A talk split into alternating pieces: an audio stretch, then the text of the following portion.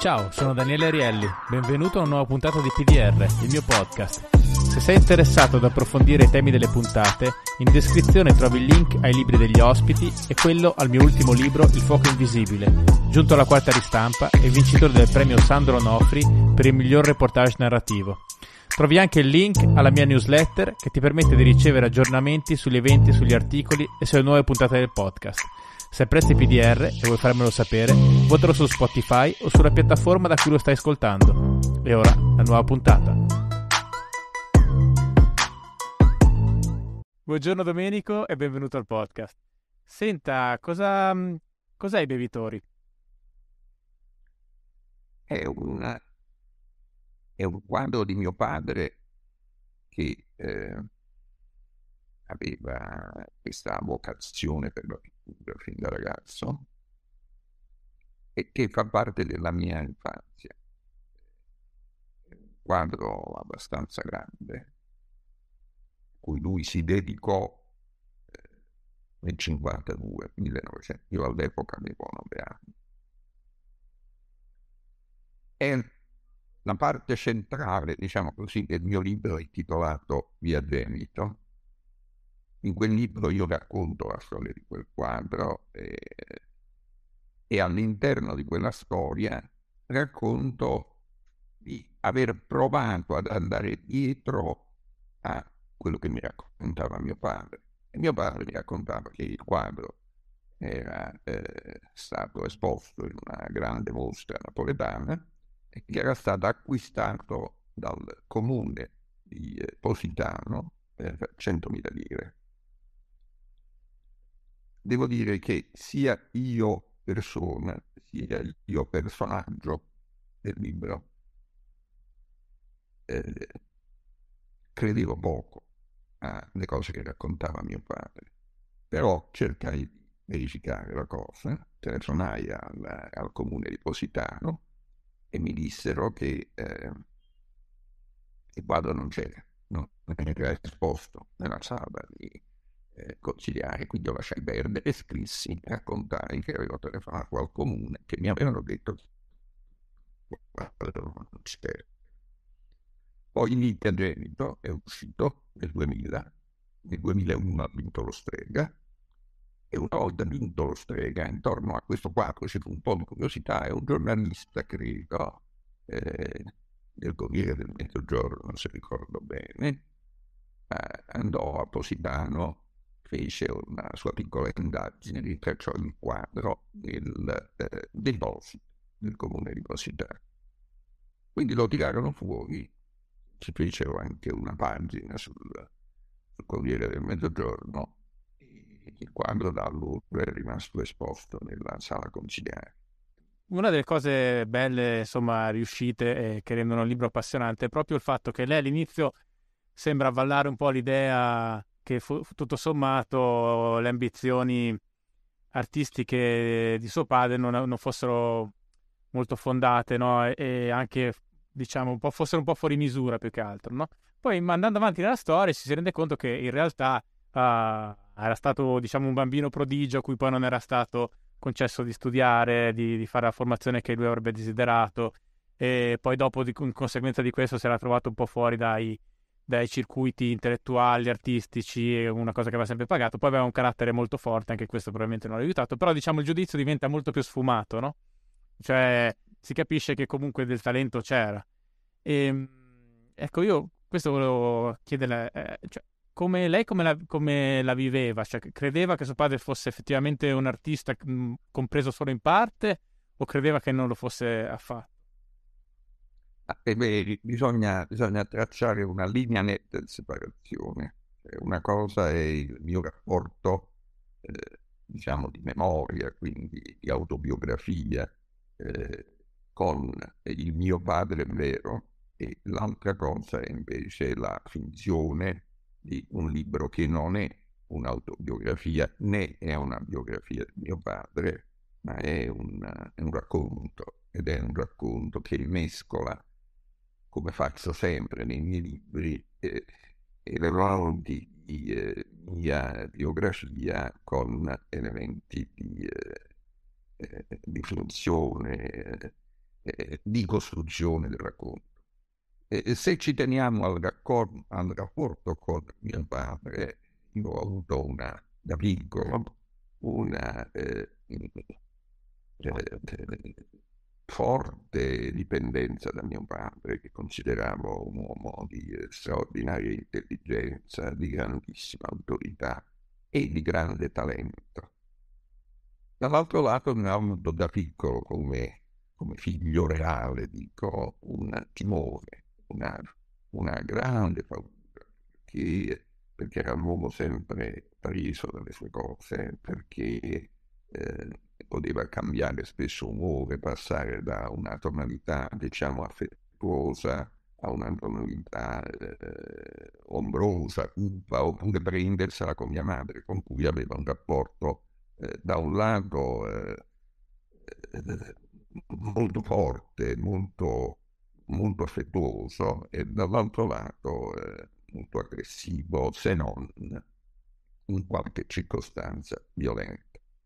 All'interno del libro, invece, eh, si costruisce un personaggio, si un personaggio, quello, diciamo così, del padre, che oscilla continuamente tra verità e bugia, tra aggiustarsi la vita eh, per rendersela meno, to- più tollerabile e dall'altro lato eh,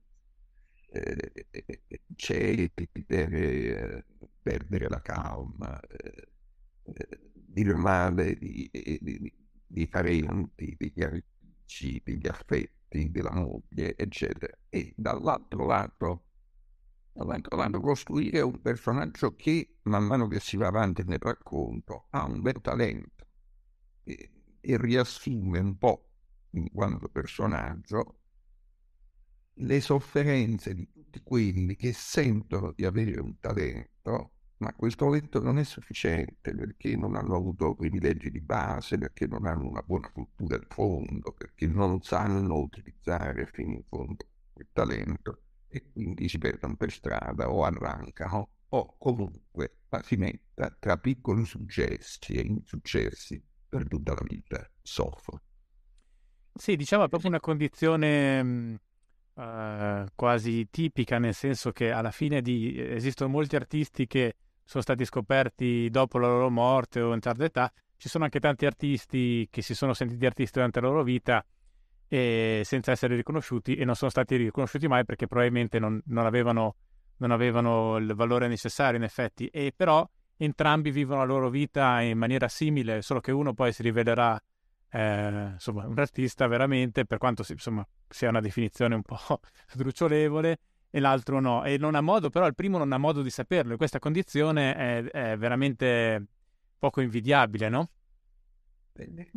Nell'artista riuscito, né eh, l'artista che non riesce mai ad affermarsi, sanno poi bene e sul serio se hanno un reale talento.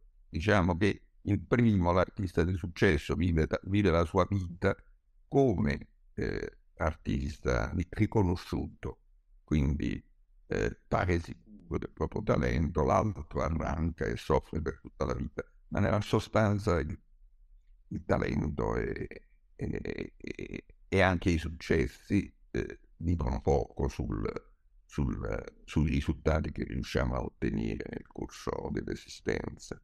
Eh, sì, c'è una componente, ehm, diciamo, nel, nel, personaggio di suo padre di caratteriale, una componente eh, strettamente artistica, poi c'è anche una, stretta, una, componente, come accennava lei prima, sociale, nel senso eh, anche questo essere un po' inadatti per modi. C'è, un, c'è uno scambio molto bello quando accusa il suo collega di essere un ipocrita e quello dice ma non sono un ipocrita, sono una persona per bene, no?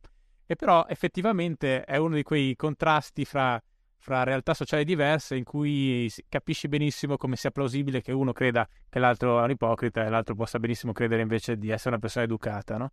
E, mm, e si consuma anche un po' su questa, su questa differenza il, il, destino un po' del personaggio.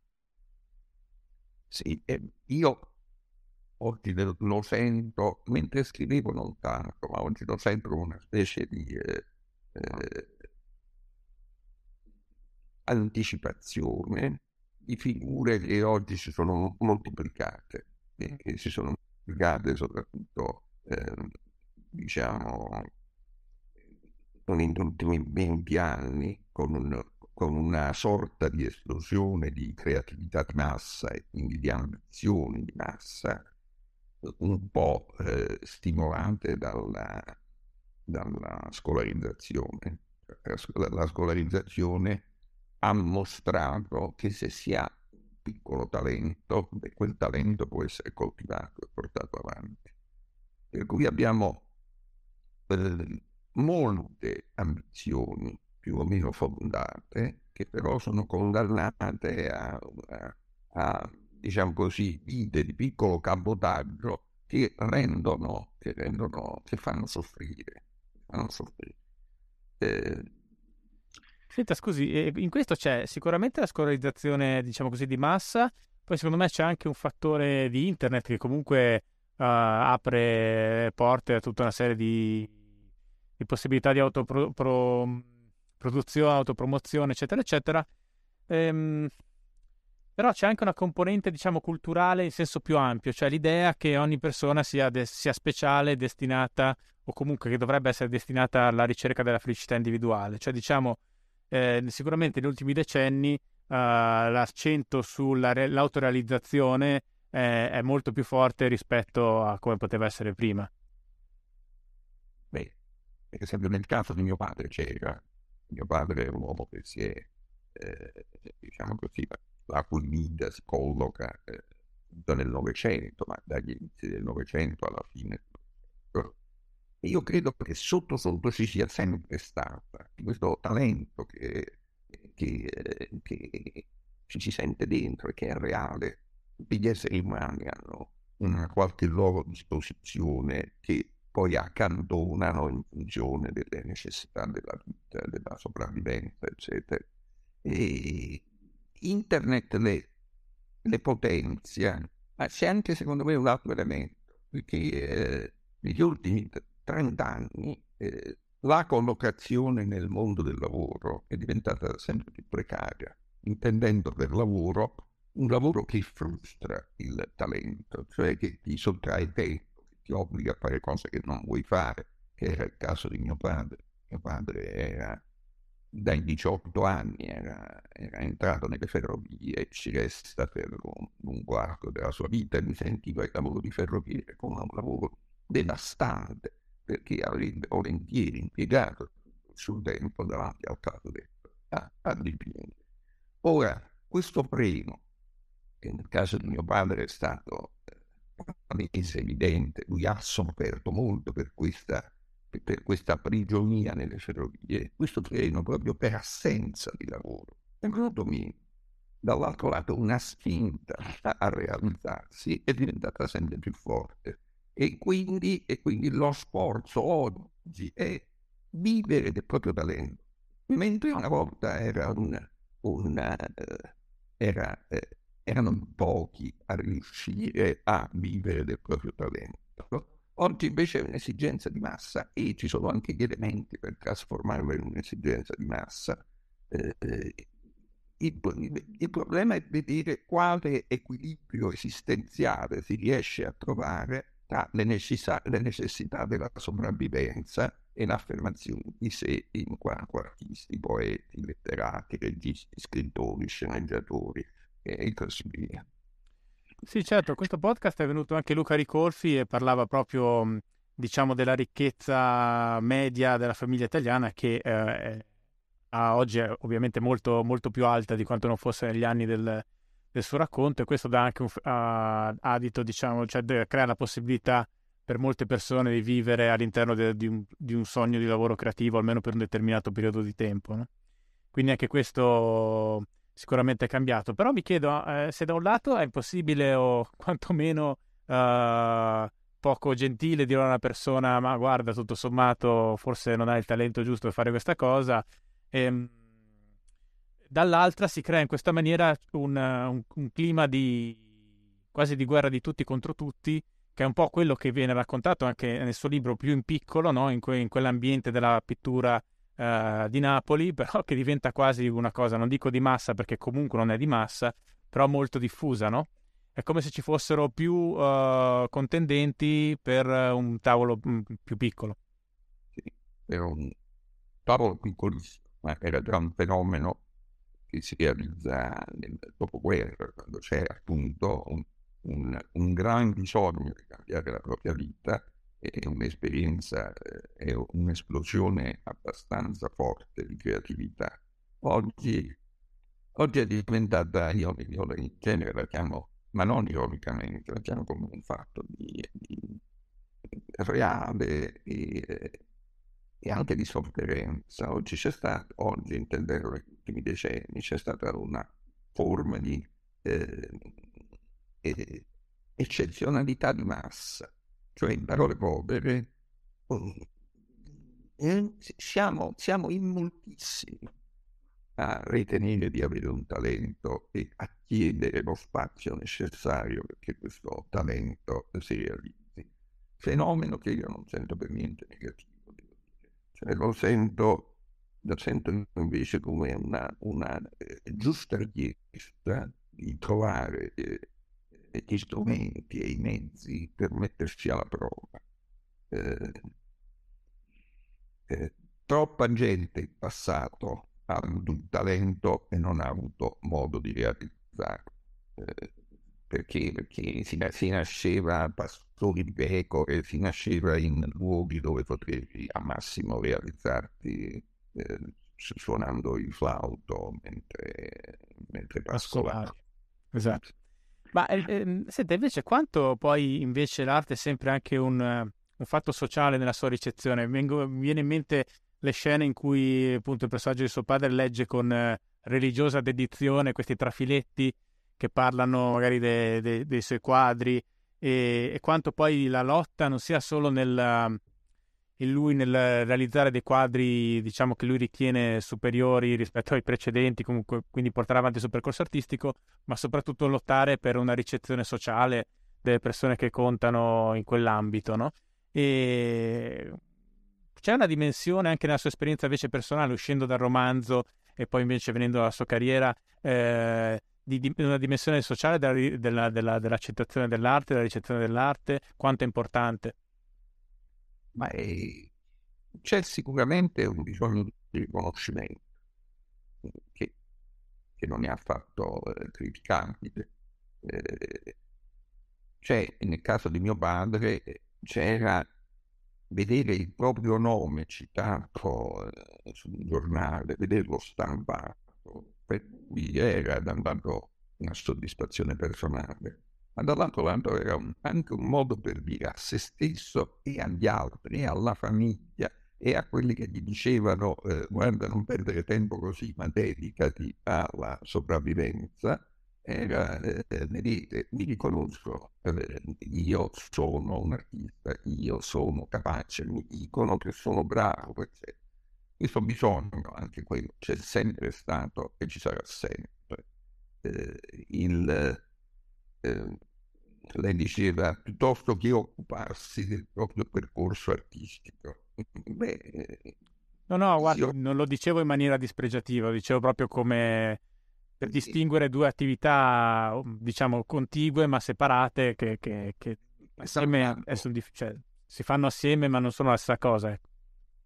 No, no, c'è, c'è da un lato, se c'è, perché in alcuni casi non c'è, ma se c'è, c'è una spinta alla ricerca, alla ricerca di sé e delle proprie qualità, passaggio dietro passaggio, opera dietro opera. Oggi c'è anche un, c'è anche un bisogno di essere riconosciuti, che è molto umano. Eh, noi non viviamo da soli e non ci esauriamo in noi stessi. Abbiamo bisogno che l'altro ci dica sì, sei bravo, oppure anche che ci, che ci dica no, tu non hai nessun talento Dopodiché dipende da noi dimostrare di averlo, oppure no. Ma nel caso di mio padre c'è un'altra componente che, per, che dal mio punto di vista è, è, importante ed è importante anche oggi. E cioè mio padre riteneva che il talento fosse eh, eh automaticamente la prova di, eh, eh, di essere un artista di rilievo. E, e lui era costretto a pensare così, perché non aveva fatto scuole, perché era un autodidatta, perché tutto quello che aveva imparato l'aveva imparato per sua eh, necessità personale. E in, in realtà eh, questa tendenza oggi a dire io sono bravo e quindi faccio, eh, fa un passo avanti soltanto quando si associa all'idea che il talento non basta, ma che il talento bisogna coltivarlo e che quindi c'è bisogno di studio e quindi c'è bisogno di eh, competenza e c'è bisogno di formazione e c'è bisogno di fare tentativi che spesso sono sbagliati e riconoscere che sono sbagliati e quindi tornare indietro e ricominciare da capo. Cioè il, talento non mescolato a una buona cultura, parliamo buona cultura nel campo di cui ci occupiamo, e non mescolato a, un, a una grande pazienza, cioè alla capacità di fare e rifare e non sostenere quello che ho fatto è meraviglioso perché è venuto fuori dalla mia eh, passione, dalla mia anima o quello che si vuole. E queste cose qui dovrebbero diventare eh, cultura di massa, consapevolezza di massa. Eh, Senta, una cosa su cui mi interrogo mh, mm, ehm, spesso a questo riguardo è eh, che noi abbiamo un'istruzione pubblica, insomma, anche mediamente buona in Italia, però ci sono tutta una serie di competenze chiamate così ormai, ma diciamo saperi, va, eh, pratici e non solo pratici, anche sociali, che vengono in genere tramandati invece in maniera familiare. E, e, questo poi alla fine crea uno dei, dei, grandi fattori che creano le differenze sociali oltre alle ricchezze, ma anche proprio il saper come comportarsi in determinati ambiti. Ecco, la, la mia domanda quindi è uh, vedere la, l'esperienza anche travagliata, eh, insomma anche con delle soddisfazioni in certi momenti, però diciamo complessivamente abbastanza difficile eh, di suo padre come artista, l'ha poi aiutata in seguito a sapere come, come reagire in determinate situazioni o no? Io eh, da giovane eh, non volevo in nessun modo riconoscere l'esperienza di mio padre. Eh, quindi, quindi, mi sono tirato fuori in maniera netta e, e ho cercato comportamenti diversi dai suoi. Cioè, più lui diceva io sono un grande artista, più io eh, mi sono addestrato ad essere, ad essere sempre eh, dentro mezzi toni e così via. Eh, invecchiando, in realtà è, è, diventato sempre chiaro che eh, eh, molti dei nostri limiti dipendono da eh, quelle che si chiamano eredità immateriali, cioè in parole povere, più sei dentro uh, una, una, famiglia, una tradizione, eh, o anche semplicemente dei luoghi che sono eh, apprezzati meglio di altri, più il tuo talento, se ce l'hai, eh, si, eh, eh, se ne serve. E quindi diventa più potente, diventa più forte, riesce a fare a fare meglio di quanto faresti fuori, fuori di quella realtà. Eh, la scuola, lei ha ragione in questo, la scuola non eh, intacca pochissimo queste, queste, eredità immateriali, non si sostituisce. Eh, la scuola dà una, diciamo così, una eh, eh, cultura nella base e, e dopodiché eh, bisogna cavarsela più o meno da soli, ma cavarsela da soli è difficile, nel senso che eh, in, in, in, un caso, mettiamo, eh, si nasce in una famiglia dove la tradizione artistica o la tradizione culturale è di lunga data, dall'altro lato si nasce in una famiglia dove non c'è nulla di questo e bisogna fare una fatica enorme e di risalire a questo però il ragionamento può essere perfettamente rovesciato. Eh, se si nasce in una famiglia con grandi tradizioni e quindi con, con un nome che ha già un'aura, eh, spessissimo eh, si incontrano difficoltà che in qualche modo sono simili a quelle che ho raccontato per mio padre, cioè Laura del nome così forte che il singolo di volta in volta deve tenere fede a, a, a quell'aura e potenziarla ulteriormente, è costretto a prove che spesso lo stroncano, per cui spesso da queste grandi famiglie vengono fuori persone esacerbate, eh, eh, sfinte dal peso eh, dell'eredità che si portano dietro. Insomma, la vita è complessa ed è complessa sia per quelli che vengono dal basso, sia per quelli che hanno una serie di privilegi. Eh, io credo che ci sia anche un po' eh, semplicistica la cosa, ma una forma di, di compensazione, diciamo, naturale, no? che poi lei sta parlando, stiamo parlando del mondo delle arti, ma questo succede anche nell'economia, no? con il famoso detto la prima generazione crea, la seconda mantiene, la terza distrugge. In un certo senso non è sempre così, come non è sempre così nelle arti, però c'è un po' un, anche nelle aziende, difficilmente anche nelle multinazionali durano in eterno. Anche cose eh, in realtà pazzesche, dopo un po', dopo un determinato numero di decenni, in genere o scompaiono o vengono comprate. Questo è nell'altro campo, ma in generale c'è come una legge della, della natura a, che tende un po' all'equilibrio, altrimenti avremo probabilmente ormai diversi tipi di umanità, cioè con delle possibilità totalmente diverse, con uh, cioè quasi specie diverse, invece ci siamo ancora nettamente un'unica specie, no? anche, anche, in virtù, secondo me, di questi meccanismi compensativi. Senta, un'altra cosa uh, che... Mm, Dire, questi discorsi che stiamo facendo sì?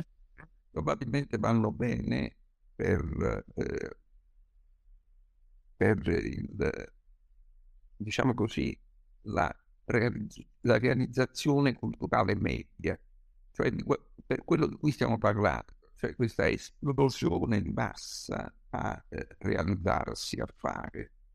Sono discorsi che probabilmente contano di meno lì dove non c'è talento medio, ma c'è un grande talento. Cioè il grande talento probabilmente rompe questo schema e, e, e afferma se stesso comunque, sia che venga dal basso, sia che si trovi in un mare, in un mare di privilegi, probabilmente se ha privilegi sarà costretto a combattere quei privilegi proprio per aprirsi una strada sua e se non ne ha farà la sua battaglia per tutta la vita per affermarsi. Ma sono discorsi che nascono proprio perché c'è un allargamento enorme oggi del bisogno di realizzazione. Ma infatti uno degli effetti di questo allargamento della, dello stagno, diciamo, della, della piscina del, dei presupposti talenti, magari anche questo è un effetto quasi darwiniano, cioè è più difficile nascondersi dietro delle selezioni di gruppo perché la, ormai la, no? eh, l'insieme di riferimento è talmente ampio che magari è un po' più potrebbe addirittura essere più semplice per questi talenti di cui sta parlando lei, diciamo così, assoluti, emergere, no? Forse, non so. Senta, e un'altra cosa invece, eh, un altro tratto caratteristico del personaggio eh, di suo padre, eh, che devo dire io trovo anche delle, differen- eh, delle similitudini poi mediate, però diciamo col suo lavoro, col suo lavoro nel senso suo, è la, la continua eh, tendenza a mischiare la realtà con la finzione, no? Il fatto, come diceva all'inizio, io non sapevo bene se quello che mi diceva era vero, era falso, se veramente quel quadro era lì, non era lì, l'aveva venduto, non aveva venduto, eccetera. Ed è un altro, oltre a questa, questa ambizione artistica, l'altro tratto caratteristico dominante probabilmente del personaggio è che da, in certi momenti lo rende un po' spaventoso, in altri invece anche simpatico oggettivamente, no? E lei come si rapportava a, questa, a questo carattere, diciamo, a questo aspetto del carattere? Io ho cercato di cancellarlo eh, me. Eh, eh, oggi, oggi io so che eh, quello che sono è, eh, è, costruito in reazione a, a, mio padre, ma nella sostanza è, è stato anche eh, molto aiutato dal modello di mio padre. Ehm, e, diciamo, eh, come persona io sto bene attento a non mescolare quello che sono con quello che vorrei essere. e quindi a evitare di mescolare realtà e eh, bugia, realtà e racconto che arrotonda eh, come, eh, come scrittore sono invece, sono invece molto affascinato da questa, da questa contiguità tra verità e e da, da, da questa anche necessità di, eh, di individuare un fondo di verità, ma poi potenziarlo narrativamente con, con l'invenzione, l'immaginazione, la finzione. Evito di parlare di autofiction perché, perché sono sostanzialmente convinto che, eh, che non è una novità, che è sempre stato così.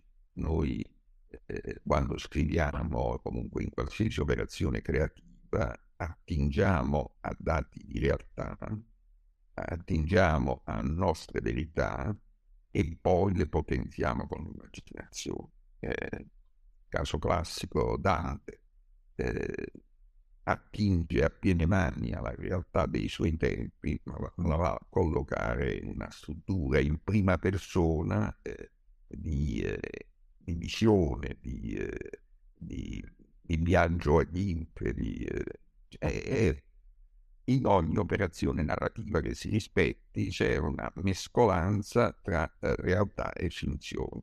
Se decido di fare autobiografia, allora stabilisco con il mio lettore che gli racconto rigorosamente la verità.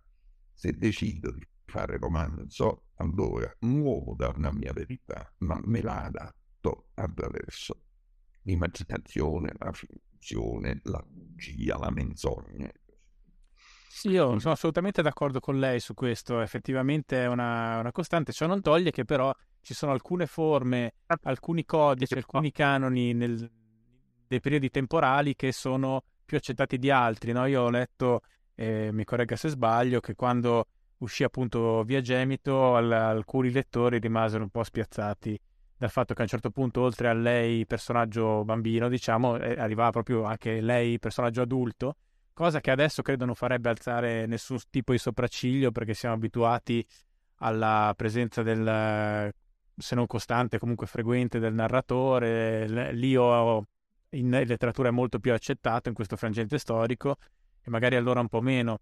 Quindi è anche una questione di forse di intensità eh, rispetto a quello che è il canone del periodo storico in cui questa cosa si presenta, diciamo. Oggi sicuramente è più diffuso. Io da Cenito l'ho scritto alla fine degli anni 90 e eh, il libro è uscito nel 2000 e diciamo la cosa meno accettata all'epoca eh, non era tanto la mescolanza di verità autobiografica e eh, immaginazione, quanto piuttosto che eh, l'autore del libro, eh, quando ormai la narrazione era avviata, eh, decideva eh, e raccontava un suo viaggio a Napoli per verificare i luoghi le cose che stava raccontando. Era, era diciamo così, questa, questa rottura della funzione quando la funzione era ormai arrivata, era ormai avviata a disturbare chi leggeva allora, oggi probabilmente è uno, una delle normali prassi di racconto, cioè Guardi, io le dico, se non l'avessi, io il libro l'ho letto qualche anno fa, ma eh, comunque relativamente di recente, se non avessi letto questa, questa cosa in un... Eh, lei la riportava, mi sembra, un'intervista, comunque l'ho letta, a me leggendo il libro non sarebbe mai venuto in mente. Sì, perché, perché ormai consideriamo la mescolanza di eh, eh, finzione e realtà, l'ingresso in scena di firma in copertina dentro il romanzo come personaggio di finzione, come autore eh, ci sembra un modo assolutamente comune di raccontare. Secondo lei ha a che fare con quello che mm, si diceva prima rispetto alla centralità del, dell'individuo oggi dalla sua realizzazione? Cioè, eh, anche questo mi sembra un altro aspetto della, mm, del declino, diciamo così, del controllo sociale, per usare un termine brutto e impreciso, sulla persona. Cioè, nel senso... Eh, perché mai un narratore non dovrebbe apparire nella sua storia se non in omaggio, diciamo, a una finta, uh, come dire, a, fare una, una dichiarazione a, proprio verso il pubblico di, uh, di modestia, no? E che oggi non si sente più necessaria proprio perché la si percepisce magari come, come artefatta, come disonesta, no? Però magari invece al tempo, essendo il, il peso del, dell'opinione degli altri più alta, uh, invece veniva, veniva, fatto più naturalmente, più in automatico, diciamo. Può, ha, può aver senso come lettura questa? O... Non ho ben capito la domanda. Eh, prima parlavamo del fatto di come eh, si mette, di come la nostra epoca mette al centro la, eh, l'autorealizzazione individuale, no? e quindi di conseguenza anche l'individuo. E una, con un humus di questo genere, il fatto che il narratore si presenti in prima persona e entri nella storia è una cosa abbastanza naturale, abbastanza conseguente, diciamo, no?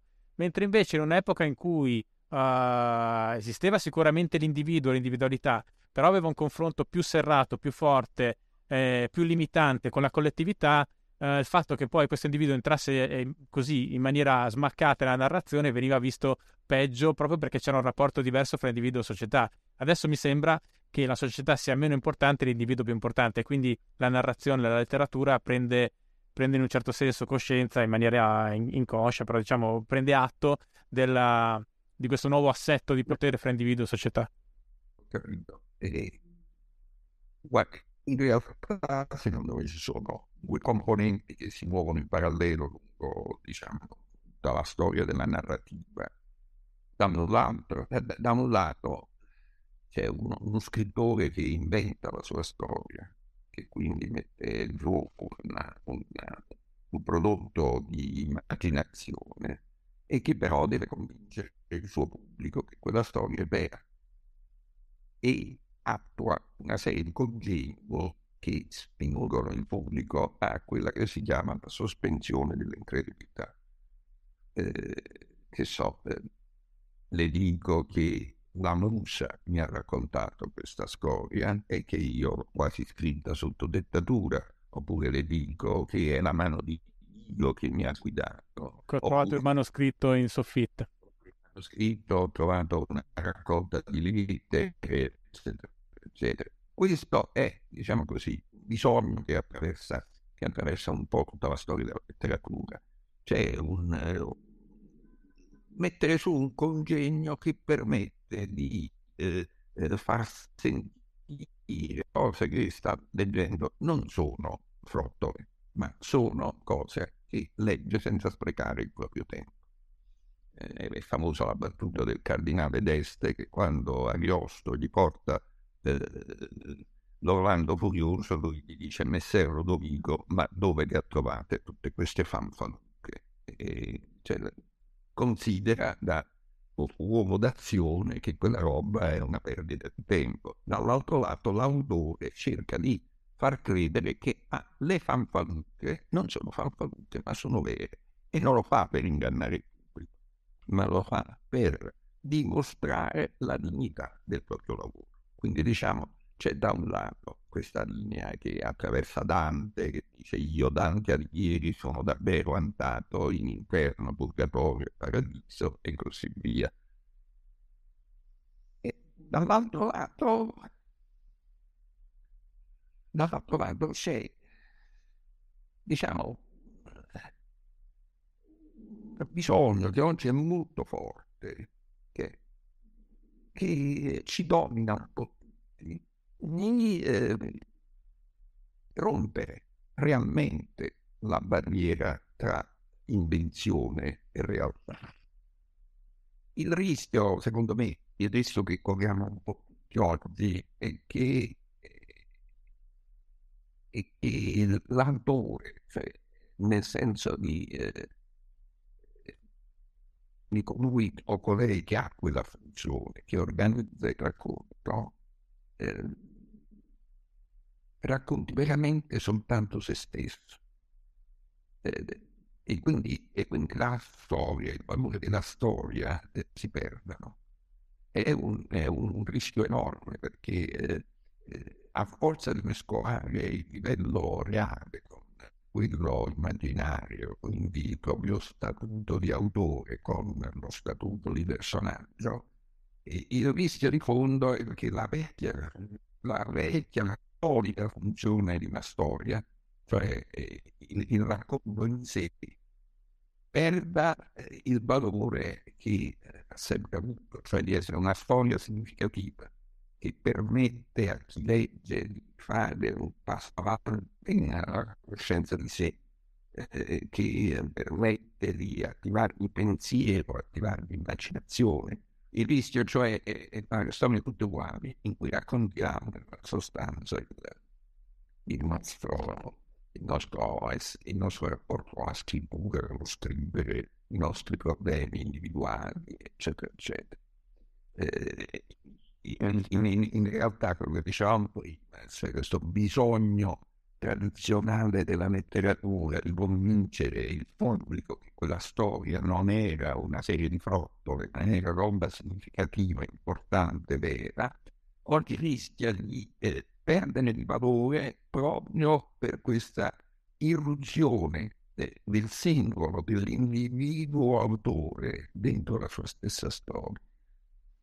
Sì, capisco quello che dice, al tempo stesso io non... Um non attribuirei la sospensione dell'incredulità solo alla, al fatto di raccontare cose non vere, cioè nel senso eh, io posizionerei, ma eh, forse anche quello che voleva dire lei, forse no, me lo, me lo dice lei, eh, con l'uso di, di, archetipi di storie, diciamo, di strutture tipiche delle storie, e perché a me, ad esempio, una cosa che farebbe mh, sospendere la fiducia nel, nello scrittore è se una cosa si presenta come invece storia di eh, di non finzione, storia reale. E, e, poi dopo ci sono chiaramente degli elementi che, che, non risuonano con questa cosa, che sembrano posticci, sembrano inventati, ma anche inventati male, diciamo, no? Quello è, è, in questo caso non siamo nel mondo della finzione, eppure si può, ci si può trovare catapultati fuori dal libro ugualmente, no?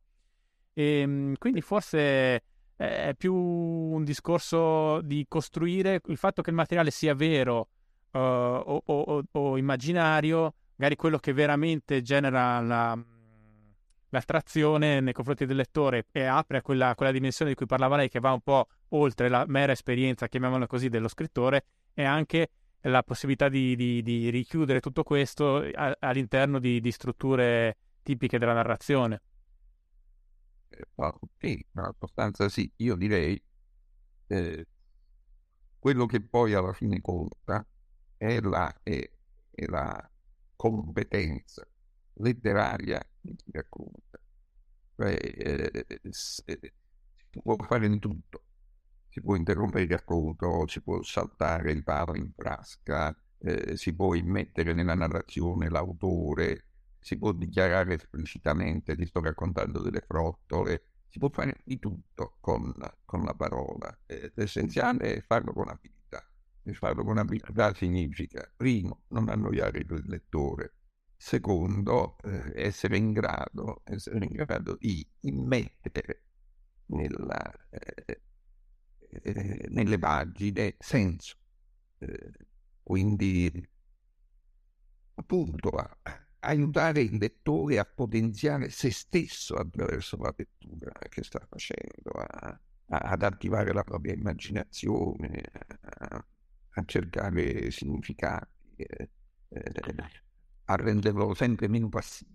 Eh, eh forse è il libro dove lei va più in là eh, da questo punto di vista, cioè dal punto di allontanarsi dalla, da questo stato di, appunto, di, di sospensione dell'incredulità, è questo, no? E un po' quello... Perché no?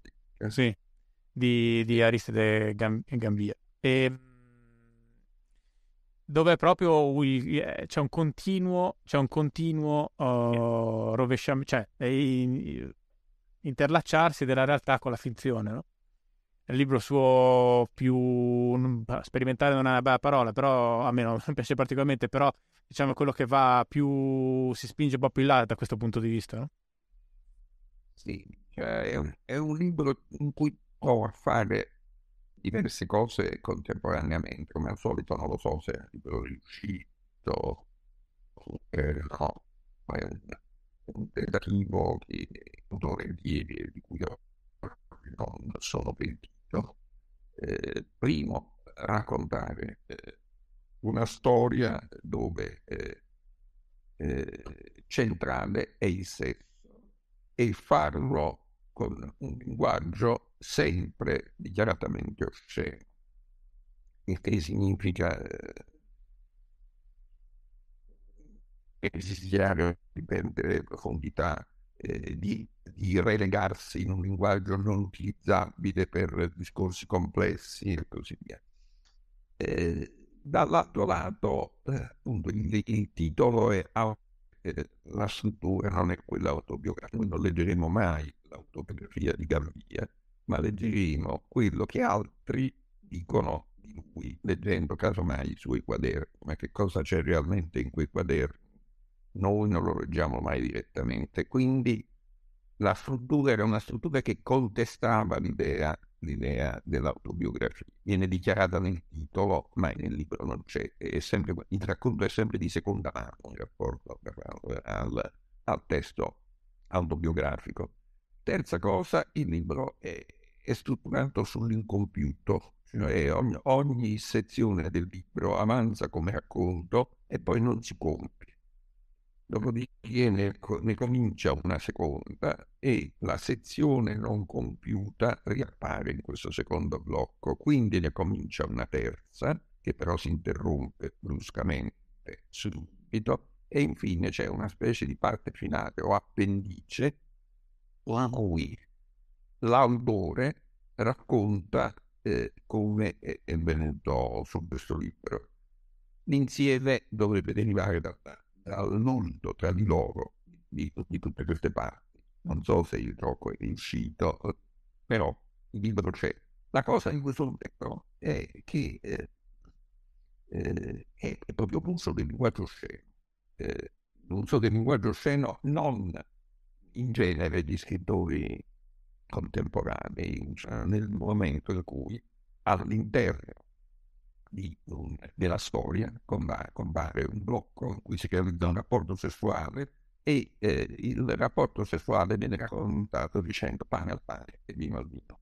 Il testo di autobiografia erotica invece allunga la funzione del linguaggio sceno lungo 400 pagine con tutti i rischi eh, di questa operazione.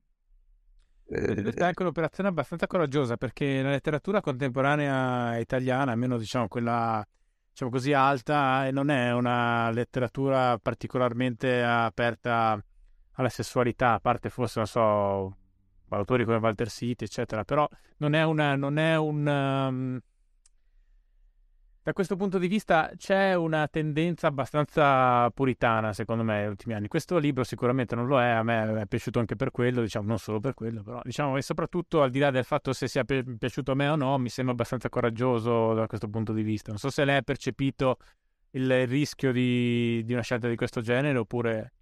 Su questa cosa del stesso, non è solo il, il linguaggio, diciamo così, eh, immediato del sesso, che eh, un, po', un po' spaventa, eh, è che nella nostra tradizione è, è proprio eh, il nome che rimanda immediatamente a una realtà che disturba.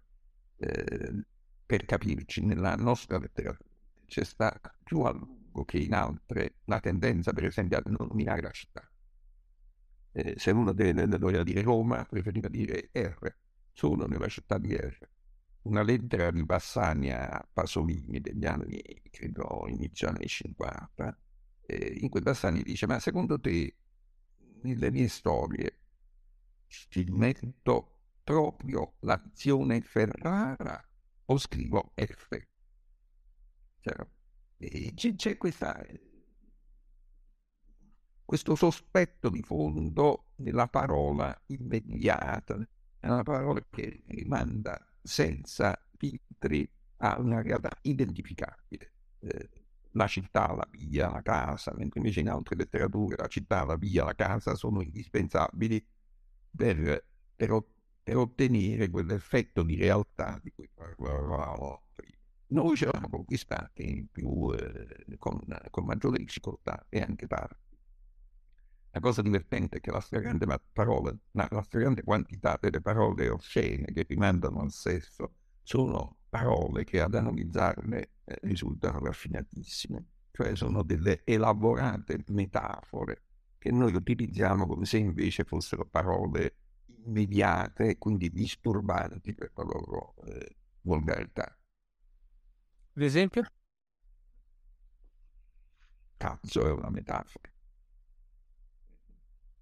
non, non, non, probabilmente risale a una parola greca che aveva a che fare con eh, l'albero maestro della nave. Eh, oh, ci sono anche altre etimologie. Eh, sarebbe una, una, progressiva trasformazione di oco, il, il maschio dell'oca, quindi loco. Eh? Lu lo cazzo, il cazzo. Okay. Eh, il discorso potrebbe continuare con molte altre parole ritenute oscene che invece sono me- metaforizzazioni del, Secondo lei da cosa deriva questa cosa? Da una pruderie borghese così diciamo anche dovuta al fatto che magari la, l'elite italiana storicamente non è mai stata, oddio, mai stata magari no, però diciamo era un po' più arretrata di altre in passato e, e, e soprattutto siamo, ed eravamo soprattutto un paese cattolico, quindi c'era un po' il rifiuto uh, di questa dimensione perché è abbastanza, altrimenti è abbastanza spiegabile. È difficile, è difficile generalizzare. No, certo, certo quando, quando, siamo stati il centro del mondo con Dante, Petrarca, Boccaccio, abbiamo avuto eh, esperienza, Dante fa esperienza di tutti i livelli di linguaggio, non solo del linguaggio alto del paradiso, cioè poi c'è il linguaggio dell'inferno. E Boccaccio, ne parliamo, e, e, e, nelle sue storie a sfondo sessuale c'è di tutto l'aretino. E abbiamo, abbiamo una, lettura, una, letteratura ricchissima da questo punto di vista e anche, anche di livello alto, cioè di livello letterario dove il problema non è la, il, il, il, racconto eh, rozzo, volgare, ma il problema è ottenere effetti afrodisiaci con un livello letterario alto. Eh, d'altro canto, la, di- la, distanza, quello che diceva lei, no? Questa, questo estremo mh, timore di, di, chiamare le cose col loro nome, in genere non è mai un buon segno, non solo per la letteratura, ma forse anche per una civiltà. Nel senso che diventa difficile essere il centro del mondo quando non riesci a chiamare un cazzo cazzo, per dire. Cioè, magari adesso estremizzo una semplificazione eccessiva, eh? però anche dal punto di vista funzionale, oltre che, che artistico, eh, cioè diventare eccessivamente, nascondersi eh, eccessivamente la realtà delle cose, secondo me è sempre un po' un, un segno di decadenza e neanche delle migliori decadenze. Ci sono, ci sono due tipi di errori. O eh, richiamare così tanto su, sul, sul reale da renderlo inaccessibile. Per cui eh, finisce per contare più, più, la, più la parola nella sua eh, eh, ricchezza di formulazione che eh, l'oggetto di cui si sta parlando. Altrettanto rischioso è il dire pane al pane e vino al vino, perché pane al pane e vino al vino funziona, funziona nella sua dirompenza letteraria, eh, lì dove c'è eh, una, una tendenza a nascondere, a non dire, ma lì dove invece normalmente si dice, insomma è tutto molto complicato, dipende da quello che si ha in mente di fare, da come si orchestra il racconto, da qual è l'obiettivo polemico o non polemico che si vuole perseguire eh, scrivendo e così via. No, no, certo, non c'è dubbio. Che tipo di reazione ha avuto a questo libro e soprattutto nello specifico a questo genere di approccio? All'epoca eh, ci furono eh, ci fu qualche recensione molto negativa, ma eh, soprattutto per via della... No, non, non, si toccava mai eh, eh, il livello di, eh, di, linguaggio che c'era nel libro, eh, si, si, si, si, toccava invece eh, l'organizzazione del libro, che alcuni trovarono sgangherata e, e non, eh, non riconobbero lo sforzo che io pensavo di aver fatto. Okay. No, no, invece furono delle restrizioni super entusiastiche e che ci anche nei confronti del libro, non so, da parte di qualche libraio, forse per leggerlo, eh, un, per indurre i lettori a leggerlo, un'accusa di pornografia. Eh, la pornografia è un consumo sia maschile che femminile, ma socialmente si tende a pensarlo più come un consumo maschile che un consumo femminile. Il libro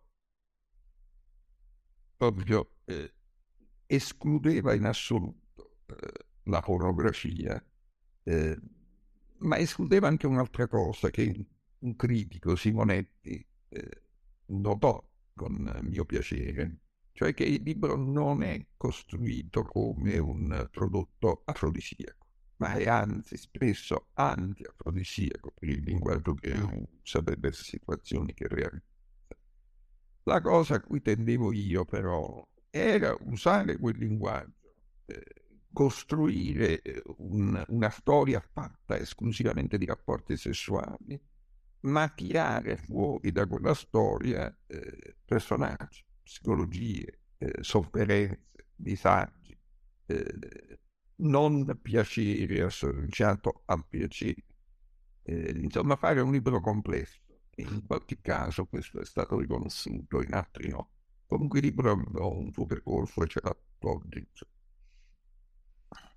È interessante perché poi anche in via, in, in via Gemito a un certo punto c'è una scena in cui suo padre o quel personaggio di suo padre invita, invita lei o il suo personaggio a leggere una, una parola che io non pronuncerò perché non so il napoletano, e, e, ma non per altro, e su, che è scritta per terra e c'è questa resistenza del personaggio a scriverlo no perché la trova eh, quindi un po' atteggiamento inverso magari eccessivo però diciamo no, una, una, cosa abbastanza distante da quella invece che poi ha fatto in questo libro eh? sì vi addennito c'è questa scena c'è anche un altro passaggio in cui il padre che usa continuamente parole oscene, dice al figlio, tu non ne devi mai utilizzare, perché la persona per bene non le usa. Eh, nella realtà eh, io sono un, un, uomo che non ricorre mai nel discorso comune a parole oscene eh, e penso che mi derivi proprio da principio che ho avuto da giovane eh, del, della, dell'ambiente in cui ero cresciuto, che era invece un ambiente tutto dialettofono, eh, spessissimo legato all'uso dell'oscenità anche nei, anche nei comuni contesti eh, familiari, eh, con ricorso specie a, spesso a formule oscene da parte di persone che non sapevano, non sapevano che cosa stavano dicendo perché consideravano la formula in modo colloquiale, niente affatto osceno. E, e vissuto in questo ambiente io mi sono tirato fuori costruendomi come persona in maniera del tutto diversa. Se lei guarda i miei libri, quasi tutti non, non hanno mai un ricorso a un linguaggio eh, esplicito osceno, solo a un'autobiografia erotica costruito così. Ecco, um, infatti cioè, capisco la natura, diciamo, autobiografica o biografica di, di quello che sta dicendo del, del, percorso linguistico che sta descrivendo, no? Però alle volte, eh, invece, per quanto diciamo, non riguarda lei, ma l'uso comune, uno dei fattori rispetto a quello che dicevamo prima può essere proprio questo, cioè che in Italia, soprattutto in alcune parti d'Italia, alcune zone d'Italia, eh, la, l'uso della, così, della parola volgare proprio segna è una, un segno di appartenenza sociale a una determinata classe, cosa che ad esempio non succede quasi mai in Veneto, per dire, però magari è più frequente al sud o anche qua a Roma. È una cosa che io ho notato, ho notato subito appena sono arrivato qua. Cioè, nel senso, Eh, poi ovviamente tu, tutti all'occorrenza usano le parole mh, volgari, ma c'è, ma c'è una, una, frequenza e una, una, pesantezza diversa, un peso diverso a seconda delle zone d'Italia di questa, di questa cosa, secondo me, nella mia esperienza personale. Cioè, nella mia esperienza, eh, gli ambienti napoletani, dicevo io, anche le donne che usavano comunemente scinità senza, senza rendersi conto, senza rendersi conto di quello che dicevo. Sottratto questo ambiente, riorganizzato il mondo in base all'italiano scolastico della radio, della televisione, a metà, non a metà dei 70, ma agli inizi degli anni 70, eh, ci siamo trovati in un ambiente in cui il congegno liberatorio era proprio rompere con questo italiano eh, piccolo borghese, eh, curato, eccetera, e invece passare a oscenità di tutti i tipi, anche in certi casi, soprattutto per una questione di, di emancipazione da parte delle, delle donne ristrutturo me stesso da piccolo borghese, insegnante con un linguaggio curato e dopodiché mi ritrovo a doverlo usare in un ambiente proprio in, in, in termini di liberazione, di fuoriuscita da una gabbietta che è quella del, del linguaggio per bene, piccolo borghese. Cioè in un certo senso alla fine uh, ci si sposta, si cambia ambiente sociale, ma si dopo un po', diciamo, la, si può finire per sentire l'oppressione di cose fra di loro diversissime. Forse è l'abitudine il problema. Ma soprattutto, ripeto, è questione di fase storiche. Il ragionamento che si faceva, lei diceva che perché in Italia è così. L'Italia non è stata sempre così, è diventata così, poi si è di nuovo trasformata, poi è diventata così. È un riproporsi di problemi eh, a livelli diversi che poiché non si risolvono cioè non si risolve il tema della disuguaglianza, per esempio. Poiché quel problema non si risolve, ciò che è indotto dalla disuguaglianza riappare in forme diverse nel tempo, eccetera. Lei diceva, eh, erano le classi basse che usavano il linguaggio osceno. E nella mia esperienza era così, tant'è vero che il piccolo borghese per tirarsi fuori alza il suo linguaggio. Però poi cambia il clima storico e eh, ciò che eh, apparteneva alle classi basse per vicinanza con i diseguali, gli sfruttati, gli angariati, i tormentati, il linguaggio si trasforma, insomma, eh, eh, è un riprodursi di fenomeni che proprio perché si riproducono indicano che i problemi di fondo reali, eh, la disparità di, de, tra le persone, la disparità culturale, di, di fatica, di lavoro, di sostentamento non è risolta e quindi produce sempre gli stessi problemi nel tempo. Sì, diciamo quindi lei mette una radice politica alla, alla questione, mi sembra di capire. No, io dico, io dico che per molti aspetti, per molti aspetti, la stragrande maggioranza dei nostri problemi sono, sono, sono riconducibili a problemi concreti reali per cui non abbiamo trovato soluzione. Ma eh, comunque riguardo alla questione della volgarità nel linguaggio letterario, la cosa che a me fa forse più ridere in assoluto è il fatto che poi dopo invece c'è un grande consumo di letteratura straniera eh, dove invece questa cosa è, non dico moneta corrente, ma diciamo può essere usa- viene usata sovente, magari non sempre, però senza grossi problemi in alcuni casi, e quello va, per, eh, va perfettamente bene. Cioè come se il problema fosse tutto incentrato sulla dimensione italiana.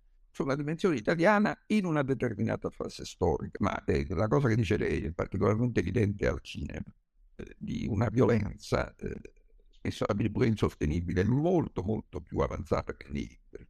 Eh, specialmente poi tra l'altro nei nei, nei, nei film d'azione, eh, con eh, personaggi popolari, il, il, dialogo del cinema americano è un dialogo eh, enormemente fondato eh, sull'oscenità, l'oscenità fantasiosa, quindi che, che non è da dire pane al pane e vino al ma l'oscenità ricamata, l'oscenità eh, eh, è invita per stupire. Eh, sì, diciamo, sì, una caricatura forse della... Per cui quello che dice è vero e, e, risulta particolarmente evidente nei dialoghi dei film di consumo americani, prodotti molto popolari. Ah, da questo punto di vista, un altro libro suo che io ho amato, eh, forse un po' meno conosciuto, è questo che è Fare scene, eh, che devo dire è molto... è anche forse in alcuni frangenti il suo libro più divertente, sono, cioè non, non, è una commedia in senso stretto, ma ci sono dei passaggi talmente surreali da essere divertenti.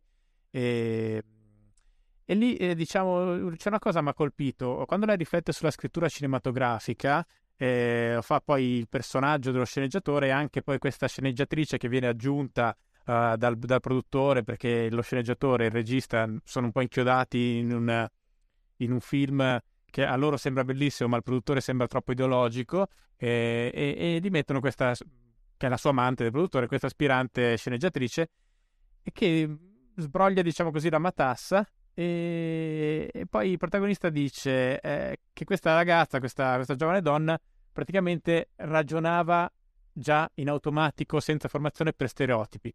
Cioè, mentre magari il regista e lo sceneggiatore dovevano sforzarsi di indagare, di, di, ricordare la storia del cinema e quello che avevano visto per produrre delle cose archetipali o comunque per, per uh, rielaborare, diciamo, uh, cose che non hanno visto nella realtà, ma già nella rappresentazione, la ragazza fa parte di una nuova generazione Uh, per cui la realtà è un umeno sconosciuto, intoccabile, che non interessa neanche tutto sommato, e vive eh, in automatico, in maniera quasi innata, anche se poi è perché è stata sottoposta a questo tipo di formazione naturale, insomma, quindi non è nata, però diciamo in maniera automatica, spontanea, di rappresentazioni, no?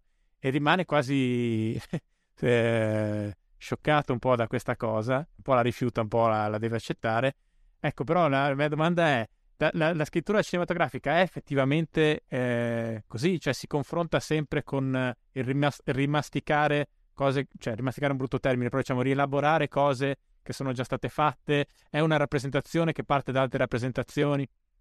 Io sono, sono contento che quel personaggio che abbia colpita, perché di cui sono contento io. Eh, quello era un prolungamento del ragionamento che facevamo sulla cosiddetta eccezionalità di massa. Cioè, eh, dove sta la, la bravura di, eh, di quella, la, la, bravura, tra virgolette, naturale di quella sceneggiatrice? Lei dice di se stessa, io sono nata imparata, sono nata imparata. E non ho bisogno di eh, studiare perché, eh, perché è come se sapessi già tutto. Eh, è disgraziatamente una condizione che non vale solo per il, il cinema, ma vale anche per la letteratura e per, per, le arti in genere, in una fase storica in cui tutti siamo così intensamente nutriti di prodotti eh, artefatti, cioè fatti ad arte, fatti ad arte, che eh, è, è, come, è come se non avessimo bisogno, perché la realtà ha già un modello suo eh, prefabbricato. Questa cosa qui ci tormenta un po' accende la televisione, in, eh, sentirà nei primi dieci minuti almeno eh, 20 volte l'espressione eh, è comparsa la luce in fondo al tunnel. Finalmente abbiamo una luce in fondo al tunnel. Una frase fatta che viene adottata in funzione di una, eh, di una circostanza storica, viene adottata però da tutti la sentono efficace, a forza di ripeterla non ha nessuna efficacia.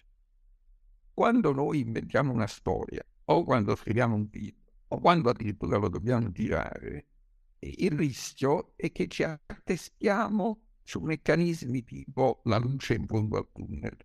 Devo parlare del, di un postino, non vado a vedere come è fatto il postino reale, ammesso che esistano ancora i postini, ma eh, prendo il postino di tutti i film che ho visto e lo faccio conciare dal costumista esattamente come quei, quei, quei postini del cinema, prescindendo da quello che c'è, eh, da quello che c'è fuori.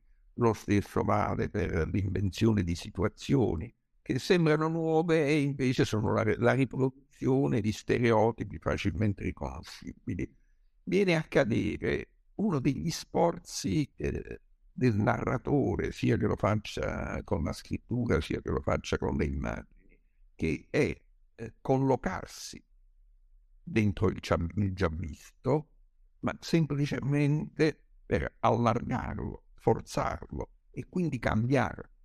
Prendiamo un, un genere qualsiasi, western. Il western è super codificato, eh, ci sono western che sono tutti identici strutturalmente. Eh, un ottimo pistolero eh, seppellisce la pistola e giura di non prenderla più, ma poi arrivano i cattivi, la prende e li ammazza tutti.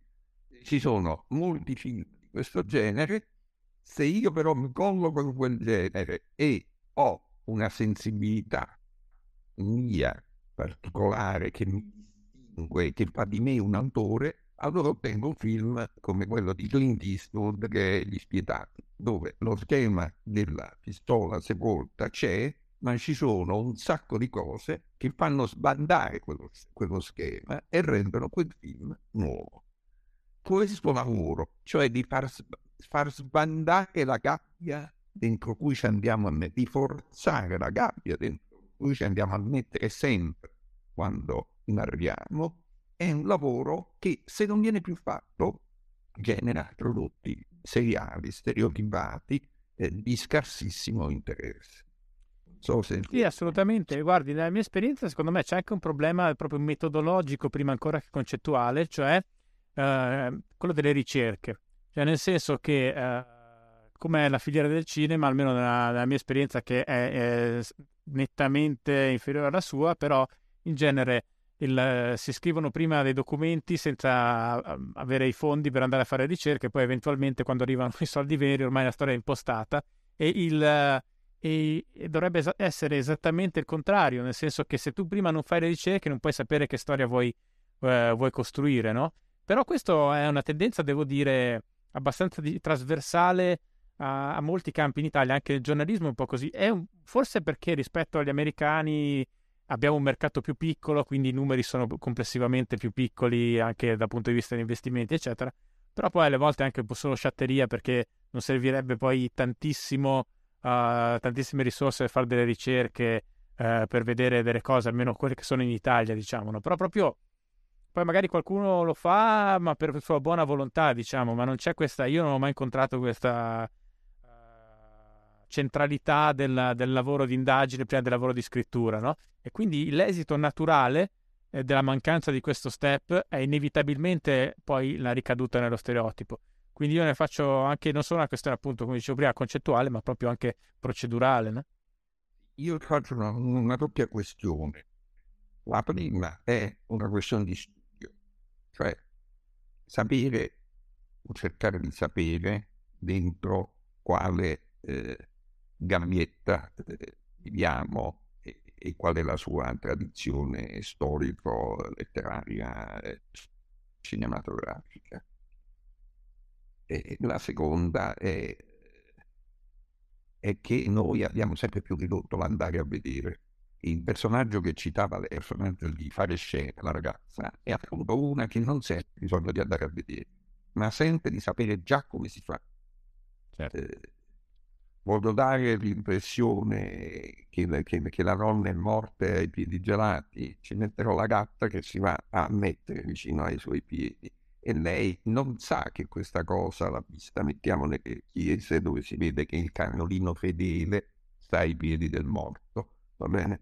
Eh, questa doppia cosa, saper poco di quello che è alle nostre spalle, anzi, ignorarlo spesso totalmente e dall'altro lato andare a vedere poco fuori dello stereotipo, non mettere mai il naso fuori dello stereotipo, perché se no ci si smarrisce, non si sa più come fare, perché arrivano fatti nuovi che scardinano lo stereotipo. No? Poi forse no. non, c'è neanche, non, c'è neanche, la richiesta, no? In un certo senso il film di fare raccontato, cioè di, che viene fatto durante questo libro, eh, ha, un grande percorso, cioè che parte da un elemento di realtà che si cerca di approcciare, no? il regista e lo sceneggiatore cercano di approcciare che è appunto il suicidio di questo operaio e da lì poi c'è il tema ideolo- cioè ideologico, il tema eh, astratto invece della crisi, del cambiamento della classe operaia. e poi mano a mano tutti gli step che sono infiniti, come spesso capita, e, e dolorosi, arrivano a un film che con, quella, con quell'elemento di realtà non ha più niente a che fare. Da che pare, adesso non mi ricordo più il titolo, ma mentre lo scrivevo mi divertiva il titolo, è una cosa... Beh, io ricordo bene la battuta su Tokyo. Ehm... Ardò danza sempre con l'amore.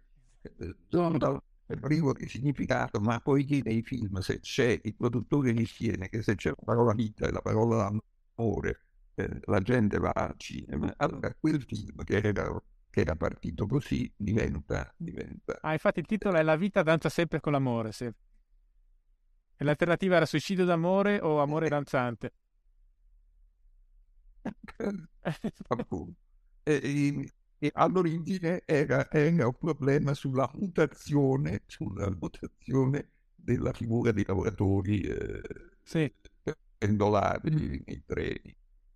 Però è, è la cosa peculiare, cioè, no? È, è, è, la persistenza di questo percorso. Oh. Perché poi la, la, la, il personaggio della ragazza a me ha colpito, e questo l'ho riletto recentemente, prima, prima di questa conversazione, ma l'avevo letto anni fa questo libro, ed era il personaggio che mi era rimasto in mente di più, perché alla fine è, uh, è la soluzione. Cioè, nel senso, se il punto è che alla fine devi fare racconti che non hanno nessuna aderenza con la realtà e si basano su altri racconti, eh, raccontati cento volte finché diventano lo stereotipo dello stereotipo, perché fare tutta la fatica di cercare all'inizio un contatto con la realtà, eccetera? Prendi direttamente la ragazza e fai fare tutto a lei.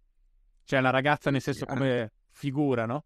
Sì, quella figura è una garanzia è, diciamo così, lo, lo sceneggiatore più bravo, perché lo sceneggiatore che ti garantisce che non ci saranno sbandamenti, cioè che non ci sarà eh, appunto l'apertura di crepe nello stereotipo. C'è una, una battuta che io uso spessissimo di eh, Derek Maret eh, che dice che cos'è un produttore? Un produttore è colui che ti chiede sempre di scrivere un film simile al successo dell'anno prima. Eh, non, so se è chiara la forma. Sì, sì. Eh, cioè, c'è un sistema produttivo che vuole garantirsi chiedendo sempre di fare ciò che è stato già fatto e ha avuto successo. Sì, che, che, tra l'altro penso che da un punto di vista strettamente, diciamo, logico, um, non dico scientifico, che sarebbe un'esagerazione, ma non abbia, cioè non ha, eh, sia più una questione di rassicurarsi mentalmente che, che poi una, effettivamente un metodo. Sta, c'erano stati degli studi eh, di Nassim Taleb sull'industria della, del cinema hollywoodiana è proprio come questo meccanismo poi in realtà dal punto di vista matematico-statistico dava pessimi risultati. Però è una cosa che noi crediamo istintivamente per come è fatto il nostro cervello che abbia senso, quindi viene, viene fatta. Cioè, so, avremo dieci film che ripetono sempre lo stesso schema, ma l'undicesimo, ed è questa la cosa meravigliosa dell'essere umano, l'undicesimo presenterà una forzatura che rompe lo schema e genera un nuovo schema. Genera un schema. Eh, per cui non è neanche vero che eh, se fosse così non avremmo una storia della letteratura, non avremmo una storia del cinema. Lo stereotipo vince finché non arriva un elemento dal mondo esterno che rompe lo schema. Non lo rompe devastandolo, semplicemente lo forza lo forza, crea uno scarto e genera un altro tipo di racconto. No, ma infatti rispetto al discorso iniziale dell'arte come fatto sociale, nel caso del cinema, ma credo anche un po' della letteratura, alla fine credo che le tre macro categorie siano uh, stereotipo totale, però fatto bene, grande successo. Stereotipo, ma con elemento di innovazione, magari meno successo, però poi diventa il classico del futuro. Uh, stereotipo rotto troppo, hai eh, l'autore magari scoperto dopo vent'anni dalla sua morte i due casi più clamorosi che non sono in senso stretto artisti ma che sicuramente hanno avuto molto più peso da morti che da vivi nel Novecento sono Nietzsche e, e, Freud, no?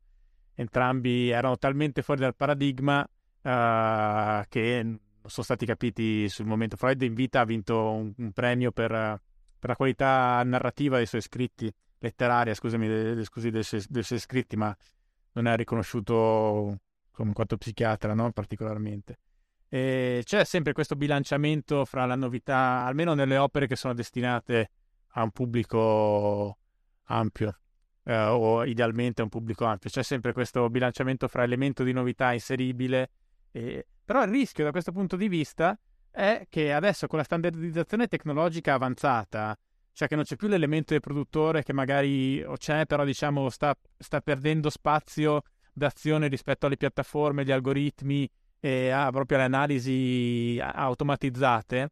Um, non c'è neanche più la figura che vuole fare quel percorso in cui da un'opera di un certo tipo arrivi poi a tirare fuori lo stereotipo. La macchina non ha bisogno di tutto questo, ti dice a, alla scena 15 ci vuole una determinata cosa perché negli ultimi 4500 film di successo al mondo c'era quella cosa lì. Quindi c'è un rischio che quell'elemento di originalità che nonostante tutto muove lo stereotipo, lo cambia, lo adatta e crea, come diceva lei, una storia della letteratura, del cinema, eccetera, il rischio è che se questa cosa viene automatizzata come sta accadendo e si leva l'elemento umano, lì veramente lo stereotipo potrebbe perpetuarsi all'infinito.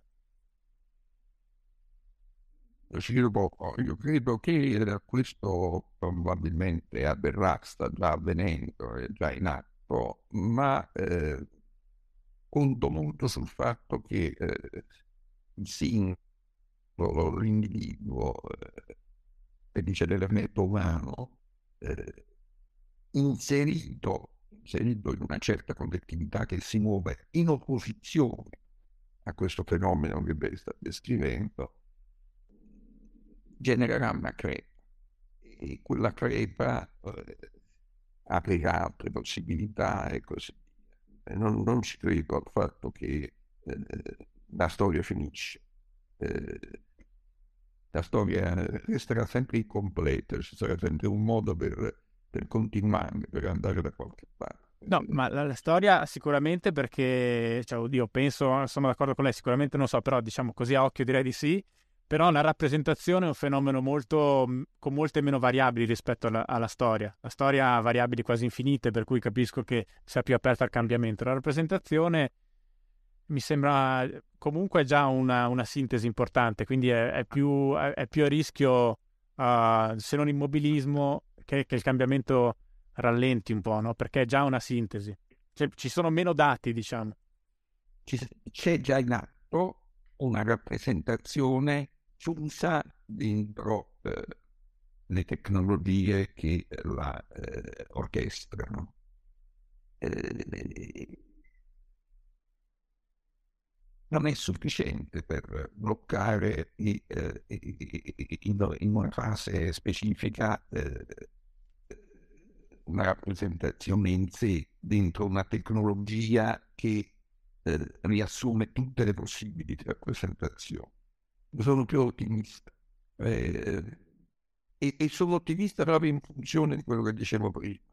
Poiché ci sono problemi risolti e il problema il problema più grande è il problema della disuguaglianza, ci saranno conflitti e i conflitti, i conflitti genereranno anche crepe nelle rappresentazioni eh, eh, assolute, onnivore, eh, onnicomprensive che la tecnologia crede di poter offrire. E, e solo l'estinzione dei conflitti comporta automaticamente l'estinzione di qualsiasi innovazione, ma finché ci sono conflitti. Sì, l'estinzione dei conflitti è come dire l'estinzione della vita, diciamo. Certo. Ma ehm, c'è un'altra scena, un'altra... no, non è una scena... Sì, insomma, una metafora eh, in quel libro, in fare scene, e a un certo punto eh, lo sceneggiatore rilegge eh, la sceneggiatura dopo l'intervento di questa sceneggiatrice e dice qua è come se avesse buttato del miele, mi sembra di castagno, sopra un mucchietto di sale, no? Un mucchietto di sale era la storia originaria con la sua durezza, la sua sprezza, cioè la sua oh, durezza e, e, ovviamente il miele è, è, è, il fatto di averla edulcorata resa più, più dolce anche, anche, in una maniera un po' caricaturale, no? Sì.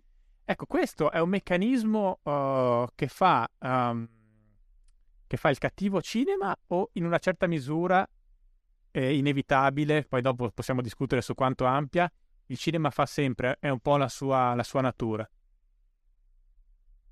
Eh, sì, lei dice cinema, io penso un po' a tutte le arti, e, compresa la letteratura.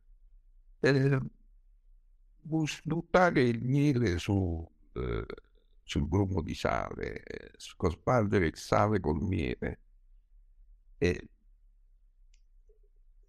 è un'operazione che, eh, che non è sbagliata, eh, ha solo bisogno di equilibrio, perché eh, se il nucleo, se il nucleo originario ha una sua durezza irriducibile, potrebbe anche darsi che quella sua durezza irriducibile lo renda eh, non eseguibile, lo trasformi in una partitura non eseguibile. E se, eh, se un testo o un'opera ha una partitura non eseguibile, beh, vuol dire che, eh, che, che non c'è comunicazione. Eh, quindi oleare, inserire, inserire quello che è necessario perché la partitura sia eseguibile non è un lavoro da buttare via, è un lavoro anche importante. Il problema di fondo, problema di fondo è non, eh, ottenere, non ottenere quell'effetto che diceva lei, cioè quell'effetto tecnologico che fa anche all'origine il cervello umano, come addestrato nella, nella ragazza sceneggiatrice.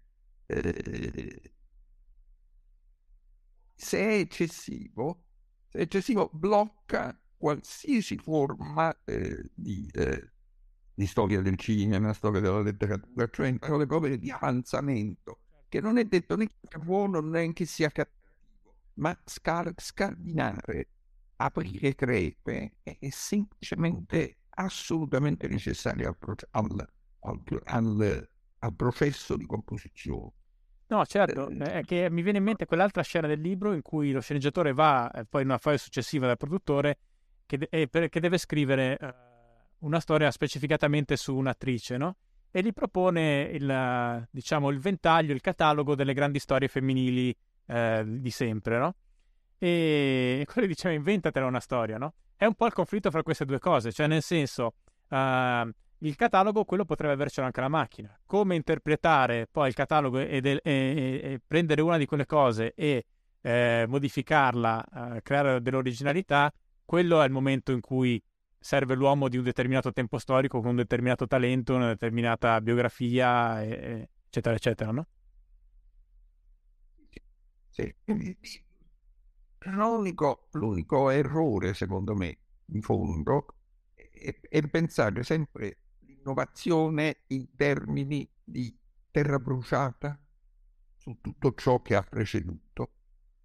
L'in- l'innovazione è lenta, non è un, un salto improvviso, è qualcosa che si prepara, si prepara nel tempo, spesso attraverso prodotti o che sembrano banali o che sembrano eh, mal riusciti o che sembrano di genio ma utilizzabili, eccetera. La somma di queste cose nel tempo, nel tempo genera il prodotto innovativo. Insomma, la mia idea è che non bisogna fidarsi molto di quelli che dicono io sono una novità assoluta, eh, mi sembrano più operazioni di, auto, di autopropaganda. Chiunque di noi deriva a una storia alle spalle, non fosse altro che storia personale, eh, e deriva da lì viene da lì e se gli va bene va verso una cosa che, eh, che eh, innova, che modifica il panorama. No, no, ma eh, lei ha assolutamente ragione, secondo me, per quanto riguarda il regno umano, cioè nel senso, questo è l'andamento delle cose umane da, da sempre. Però eh, oggettivamente la curva della tecnologia è una curva esponenziale, cioè anche il consumo energetico che abbiamo nel mondo e l'innovazione tecnologica non, non, hanno un andamento simile, hanno un andamento con una curva di crescita totalmente diversa. È, è lì che nasce, nasce, il rischio. Finché le cose le fanno gli umani, sarà sempre come dice lei, cioè col, col ritmo che, che, procede per um, diciamo accumulazione e poi mutazione e cre- nascita di qualcosa di nuovo, eccetera. Il rischio concreto, secondo me, oggi che va attraverso le arti, ma non in maniera principale, è proprio che la tecnologia non, non ha questo tipo di andamento, è un andamento esponenziale, cioè noi adesso siamo alla base della curva, negli ultimi 200, eh, 200 anni l'accelerazione è stata senza precedenti nella storia dell'uomo e andrà sempre più veloce, questo è un po' il rischio uh, generale di sistema, diciamo, no? che poi ricade in parte anche sulle arti. Assolutamente d'accordo. Cioè, è un pericolo, uno dei tanti pericoli che di volta in volta si preparano. Dopodiché i problemi, i problemi a vedere come venirne fuori. A proposito di, di pericoli esistenziali, uh, lei uh, proprio alla fine di fare scene, ma questo si collega poi anche con altri suoi libri, parla, uh, a, a, parte che aggiunge una specie di appendice eh, o, non so se viene proprio chiamata così o, o, o, comunque di fatto lo è, c'è un controfinale praticamente, e, e, poi dove viene tematizzato anche il tema di colui uh, che ha levato il cartello fine dalla fine dei film, no? E poi ho notato uh, anche in scherzetto c'è una cosa del genere, c'è una coda della storia, in confidenza invece c'è un, forse un anticipo della fine, adesso non trovo uno specifico per, per non rovinarlo, ma uh, diciamo sono tre libri in cui uh, mi sembra che lei il concetto di fine classico, de- della struttura classica, le, le, le, non, non, le, piaccia tanto e vuole sperimentare qualcosa di diverso. No, è che io penso, eh, innanzitutto la parola fine, l'idea che una storia eh, sia finita, sia finita, eh, mi sembra falsa eh, io, io, penso che, eh, eh, che quello che chiamiamo fine sia nella sostanza un'interruzione. Cioè eh, la storia avanza e arriva a un punto in cui eh, si interrompe, non finisce, si interrompe. Eh, come il finale, il finale dei Sopranos. Ha mai visto? Ma no, non me lo ricordo, non, non, non ce l'ho presente. Vabbè, ma... essendo una serie di, di, svariati anni fa, posso dirlo, chi non l'ha visto, mandi avanti 30 secondi, ma in pratica sostanzialmente c'è il personaggio principale che è seduto eh, Gandolfini a tavola con, eh, con, i suoi familiari in un ristorante, arriva una persona che è chiaramente Killer che lo deve uccidere, va, va in bagno, esce dal bagno e lui sta parlando, e lui, il personaggio Gandolfini, con la sua famiglia e si spegne la luce, cioè buio. Capiamo che gli hanno sparato e non c'è più storia, è morto e, e non c'è nient'altro. È uno dei più grandi finali di tutti i tempi, secondo me. Sì, Questa, diciamo così, però è una messa in scena della, della parola fine, perché in realtà eh, quello, che, eh, quello che funziona come fine è, è la morte la, mor- la messa in scena della morte è la fine. Eh, ma nella stragrande maggioranza delle storie, penso per esempio alle favole, le favole si interrompono, si interrompevano con la formula e vissero felici e contenti. E vissero felici e contenti c'è una continuazione eh, della storia. La storia non, non finisce, ma nemmeno continua perché vivere felici e contenti è eh, assenza di storia, cioè non, non accade niente e, e poiché non accade niente non c'è niente da raccontare. La parola fine finché c'è stata cinema, ma c'era anche nei libri, in realtà aveva una funzione assicurante. È come, se, è come se si dicesse al lettore lo so che pensi che si può continuare, però io ti dico che a questo punto devi considerare la storia finita. Una volta che l'abbiamo tolta, la, la, la, fine di una storia è segnalata dal fatto che non ci sono più pagine. Ma eh, finire dicendo che i due protagonisti si allontanano per un dialetto ombroso eh, non è una fine, è un'interruzione, perché dal violetto ombroso può uscire qualsiasi fatto nuovo che riavvia la storia. Giustamente eh, lo sceneggiatore o gli sceneggiatori di dei Soprano, dovendo finire sul serio, rappresentano la morte, perché è solo la, mo- la rappresentazione della morte che dice che la storia è finita. Ma, infatti il, il, l'ultimo capitoletto aggiunto di fare scene è nella sostanza un racconto della morte, non della fine. c'è la, c'è la storia dell'attrice che si ammala. E... Sì, beh, poi l'altra questione del vissero felici e contenti è che è una dimensione, non, è, non fa parte proprio della vita, cioè nel senso è lì che, eh, che, che se, se, concepiamo la vita come una serie di, di conflitti, ostacoli, eccetera, infinita, uh, allora a quel punto la parola fine, cioè la, la, la, fine come veniva messa uh, presupponeva che il, quel tipo di storia, la difficoltà da superare, eccetera, fosse una cosa eccezionale fosse un, un evento, una tantum che risol- risolto quello poi eh, che è chiaramente una grande menzogna esistenziale, no? Che forse oggi non siamo più, non siamo più portati ad accettare, forse. Nella vita reale è complicato sempre orientarsi. Reale è una volta, un piccolo caos senza ordine, senza trama. Cioè, dentro le storie la felicità raccontabile si trova sempre all'inizio. Eh, c'è un, un, ordine dentro cui i personaggi scivolano con, con una, una, certa contentezza. Dopodiché si spalanca la porta, entra uno e comincia a sparare. E allora da quel momento comincia la storia. Eh, la vita felice è una vita senza guai. E se non ci sono guai, non c'è storia. Eh... Sì, ma mm, rispetto a quello che diceva prima sulla scrittura, sul fatto di, mm, di dargli un qualcosa in più, che può essere, che può essere molte cose, ma diciamo uh, fare, far capire qualcosa di più sulla vita, su se stessi, sulla condizione umana, eccetera, eccetera, eccetera, eccetera, nel senso dico sono molte le cose che può passare una storia, una, una forma di scrittura, no?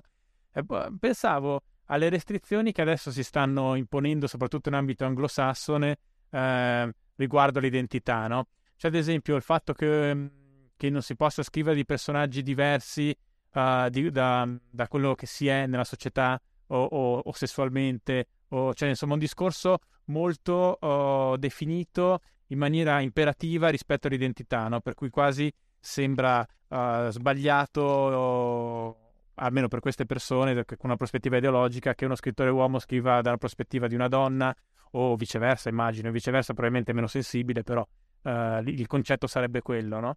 A me sembra una, un impoverimento notevole uh, del, della letteratura, sia da un punto di vista di quello che può aprire, c'è proprio il confronto con l'altro, ma non in termini retorici, in termini veri, cioè o di tentativo quantomeno di mettersi nei panni dell'altro, no?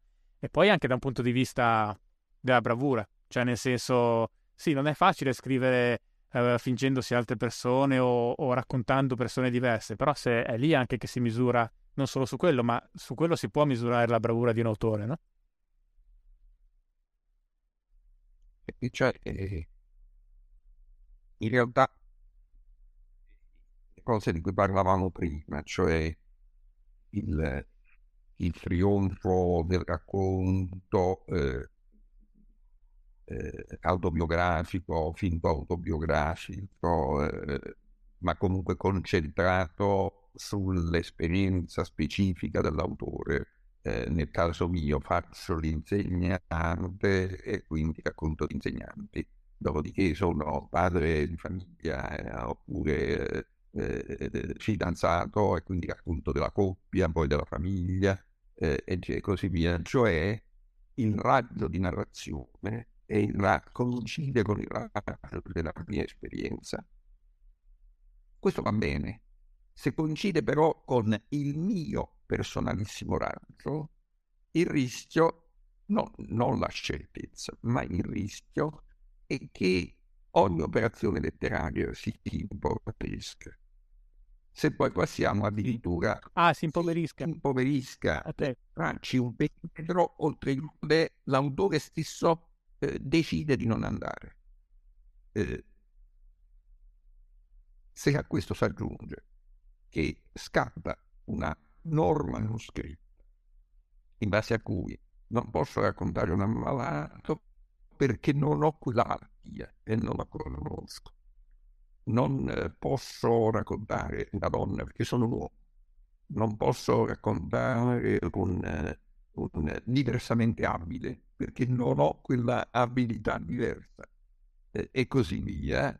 E lì, e lì è proprio tagliare fuori il punto centrale del, del raccontare, che è il guardarsi intorno, il dare un ordine a quello che abbiamo intorno, il raccontarlo secondo una prospettiva, avvicinarsi agli altri, avvicinarsi agli altri nel modo unico, cioè nell'immedesimarsi, perché non ne abbiamo altri.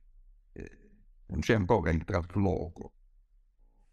Venendo meno questa attività, che è l'attività del, della letteratura, del racconto, del rappresentare, del mettere in scena, eccetera, eccetera, venendo meno per una specie di convenzione sociale che si stabilisce, eh, persino il gusto di raccontare viene meno. Eh, perché seguitare a raccontare? Riguarda me lo soggetto. Quello che non so è a che punto affilare i miei, i miei strumenti per raccontare qualcosa che riguarda anche lei. E quindi è parte di lei. Se ci pensa viene anche meno il problema del pubblico. Perché mai dovrei leggere dieci libri di un autore che parla entro il perimetro ristrettissimo di se stesso? Perché non può andare oltre.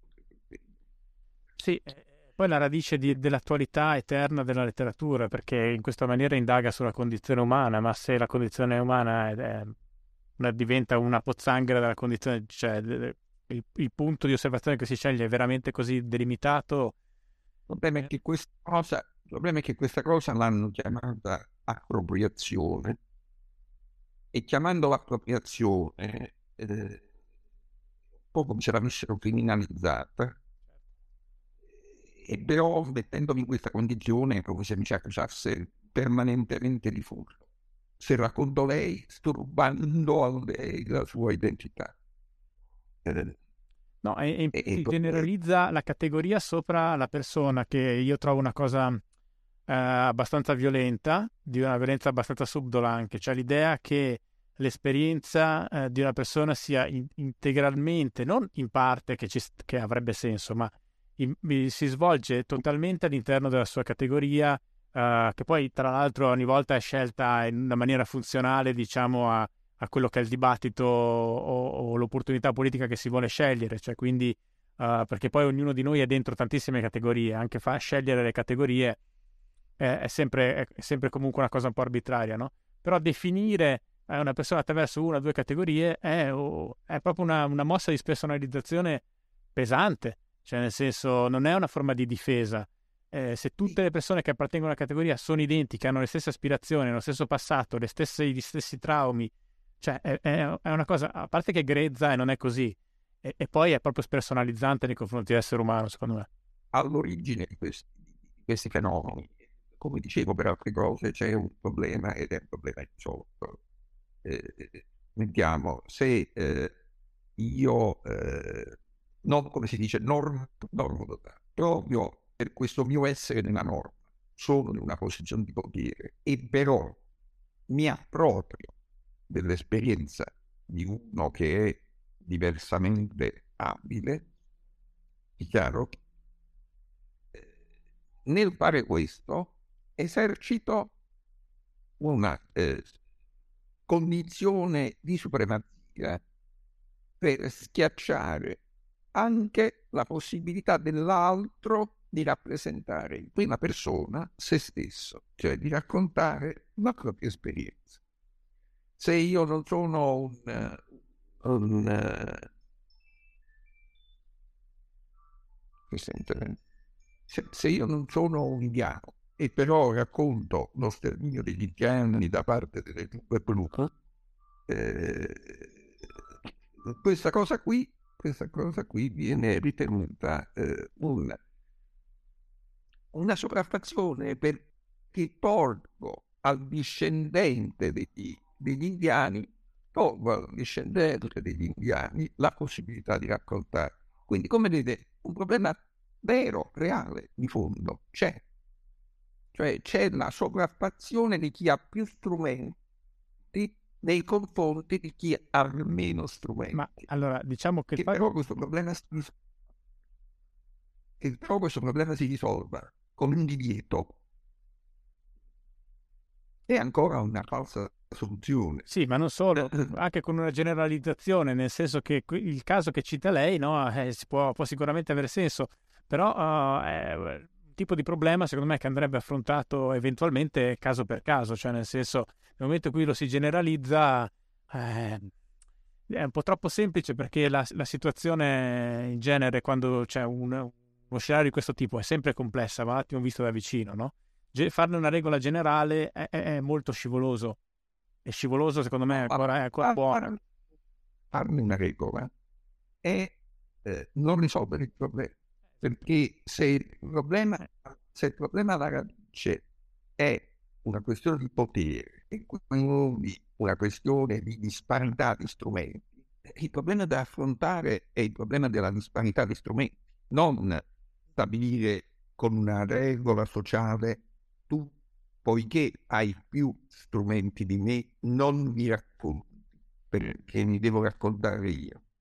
Ma quello diciamo è il bias della disponibilità, cioè me, perché ehm, siccome agire sul linguaggio è molto rapido, molto semplice, non semplicissimo perché comunque è uno strumento di coercizione imporre un linguaggio di un certo tipo, però diciamo è molto più semplice vietare, oggi come oggi, soprattutto con il ricatto anche del moralismo attraverso i social, è molto più facile vietare eh, un certo modo di parlare, di esprimersi o, o, di raccontare alle persone che non effettivamente eh, agire a livello strutturale, come avrebbe detto un marxista una volta, cioè eh, su, su, quelli che sono i problemi reali, dando le possibilità alle persone poi di, di cambiare la loro condizione. No?